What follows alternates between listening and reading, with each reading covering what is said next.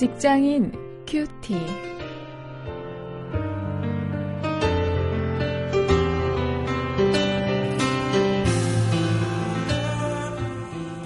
여러분 안녕하세요. 7월 15일 오늘 사도행전 19장 1절부터 20절 말씀을 가지고 성령 충만을 주제로 해서 에베소의 오순절 이런 제목으로 함께 말씀을 묵상하시겠습니다.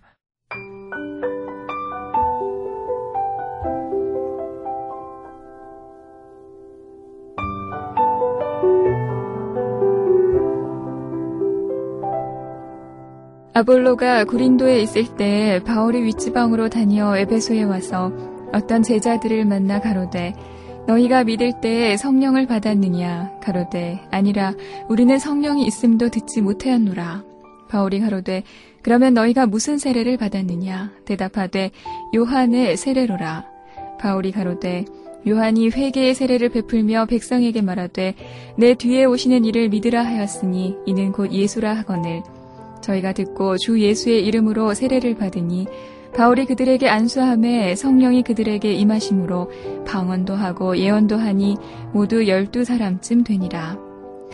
바울이 회당에 들어가 석 달 동안을 담대히 하나님 나라에 대하여 강론하며 권면하되 어떤 사람들은 마음이 굳어 순종치 않고 무리 앞에서 이 도를 비방하거늘 바울이 그들을 떠나 제자들을 따로 세우고 두란노 서원에서 날마다 강론하여 이같이 두 해 동안을 함에 아시아에 사는 자는 유대인이나 헬라인이나 다 주의 말씀을 듣더라.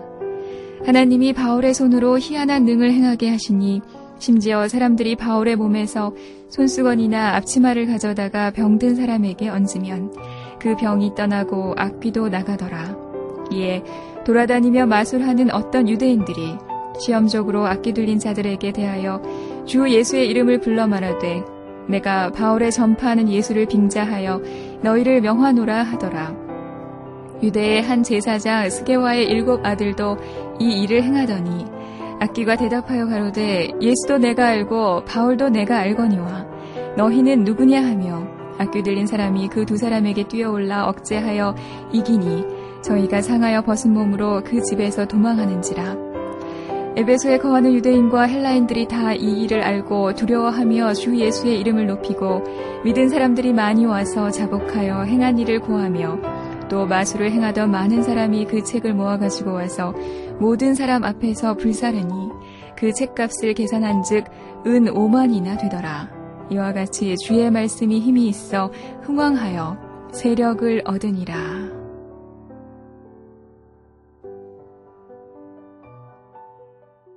한 성도가 예수 그리스도를 믿고 나서 어, 그 신앙이 성장해 나가는 모습, 그래서 하나님의 놀라운 쓰임을 받는 그런 모습을 보게 되는데요. 어, 그 과정을 한마디로 이 성령 충만이라고 이야기할 수 있겠습니다.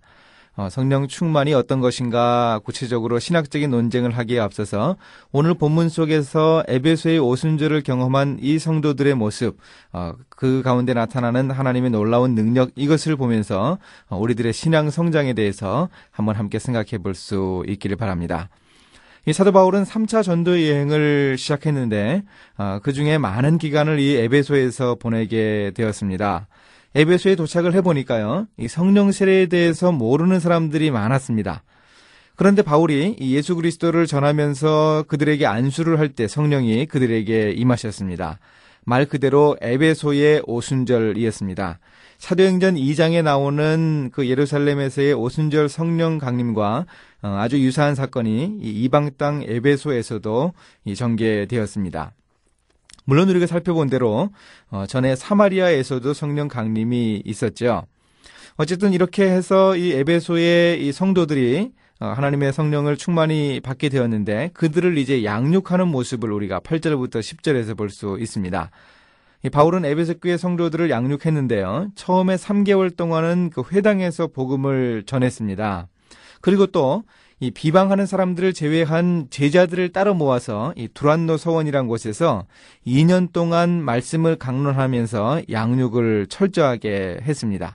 어, 이렇게 이 말씀을 가지고 오랜 기간 동안 예배소 교회 성도들을 양육할 때 이들이 하나님 앞에서 아, 바로 설 수 있었습니다. 성령 충만한 그런 삶을 아, 살아갈 수 있었던 것입니다.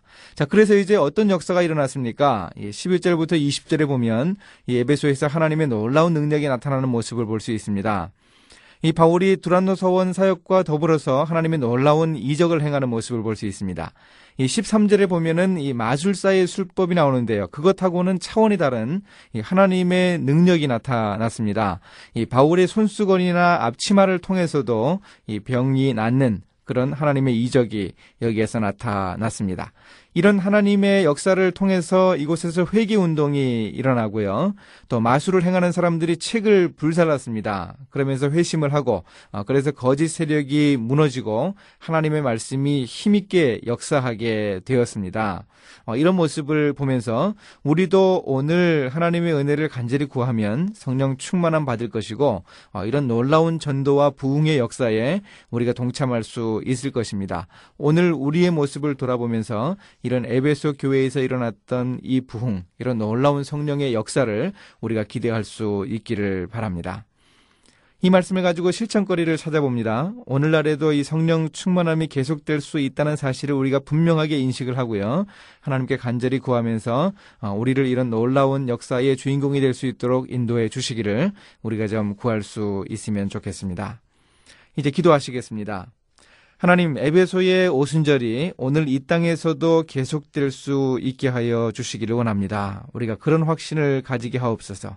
제 심령을 부흥시켜 주시고 이 땅에 주님의 나라를 이루어 주옵소서. 예수님의 이름으로 기도했습니다. 아멘.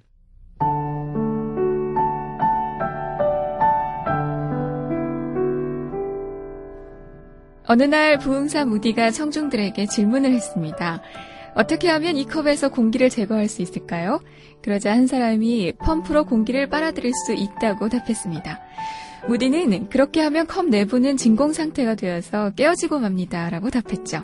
여러 가지 대답이 있은 뒤 무디는 물주전자를 들어 그 컵을 물로 채웠습니다. 그리고 말했어요. 자, 보십시오. 공기가 제거되지 않았습니까? 마찬가지입니다. 우리도 성령을 채움으로 우리 속의 죄를 제거할 수 있습니다. 자, 에베소에서도 오순절 성령 감림 사건과 같은 놀라운 사건이 일어났죠?